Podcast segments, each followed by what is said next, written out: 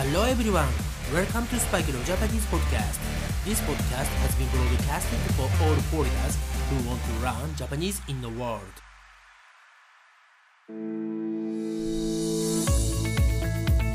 世界中の皆さんおはようございます。こんにちは、こんばんは、そしてお帰りなさい。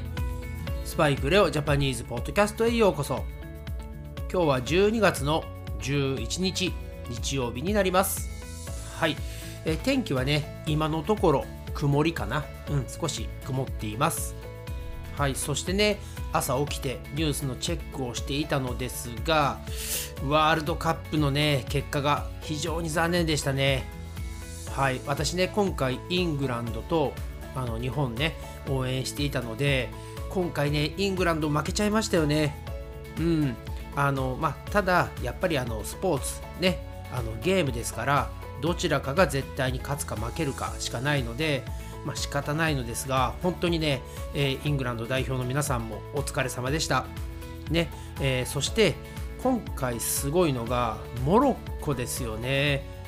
はい、私本当に驚いています、えーね、ポルトガルにも勝っちゃいましたからね、えー、ひょっとしたらこのままね、えー、勝ち進んで優勝なんてこともあるのではないでしょうか。うん、あのこれただね、フルークとかね、マグレとかミラクルではなくて、今回モロッコ本当に強いんですよね。うん、あの試合を見ていても、あ、すごいな、本当に強いんだなということをあの皆さんもね多分実感しているのではないでしょうか。うん、あのモロッコね、モロッコ代表の皆さんね、頑張ってあの歴史を塗り替えてください。はい、というわけで、えー、今回はですね、エピソードはちじゅうきゅう、ね、エピソードはちじゅうきゅう、また日本語の敬語、謙譲語に戻ってレッスンしていきますが、えー、今回のはね、すごく簡単なので、えー、非常に短いエピソードになるかもしれません。はい、えー、今回のピックアップワードは、かしこまりました。かしこまりました。はい、これは understood ですね。Today, I'm going to have a lesson about 謙譲語、かしこまりました。It means understood. はい、えこのね、かしこまりましたという言葉は非常によく使います。あの何かを頼まれた時とか、あのまあね、レストランとかでオーダーされた時とかの返事として、わかりましたとか、その承知しましたという言葉の謙譲語になりますね。えー、少し前のエピソードであの日本語敬語のね間違った敬語についてやりましたが、そこでねあの了解ですっていうのをやりましたよね。はい、この了解というのは使わずに承知しましたを使いますということをレッスンしましたが、えー、今回ね謙譲語ですので、同じような言葉としては承知いたしました承知いたしましたこれと同じぐらい丁寧な言葉になります。ですからペアでね覚えておくといいかもしれません。かしこまりました。そして承知いたしました。はい、このねふたつの、えー、謙譲語は使う場面がね、えー、たくさんあると思うので覚えておくと便利だと思います。はい、今日もですね、えー、ググさんに英語のね説明をしていただきたいと思います。An expression that indicates one's own actions using humble language for understood as a reply to an instruction or order has the same meaning as shochi itashimashita, a fixed expression in ta form used with customers and clients。 はい、グーさんありがとうございます。えー、そしてね、また一つ日本語の発音がおかしいところがありましたので訂正させていただきます。えー、承知いたしましたと言っていますが、これは承知いたしましたに直してください。はい、えこれですね、もう例文は本当に簡単なのですぐに終わってしまいます。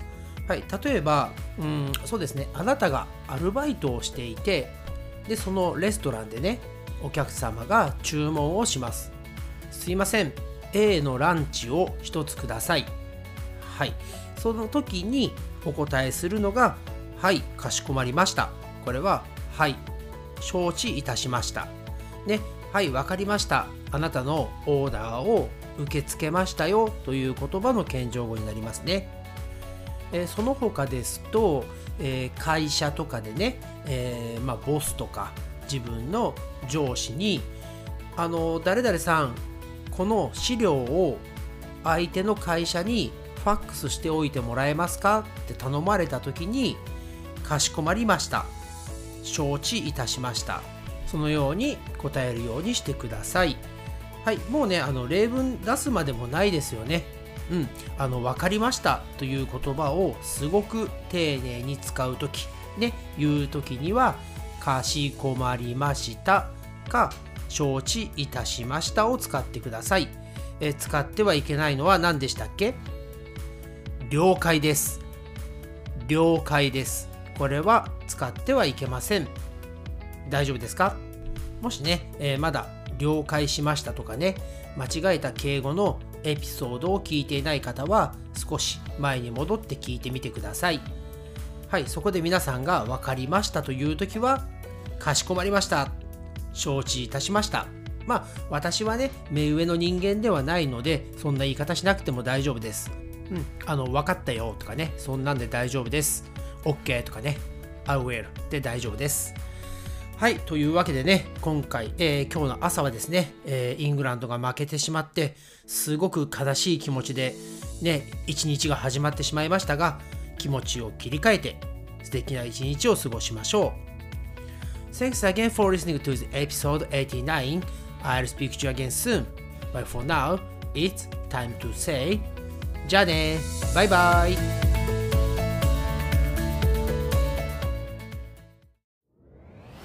Thanks again for listening to Spike Leo Japanese Podcast, and I'll speak to you soon. But for now, it's time to say goodbye and see you next time.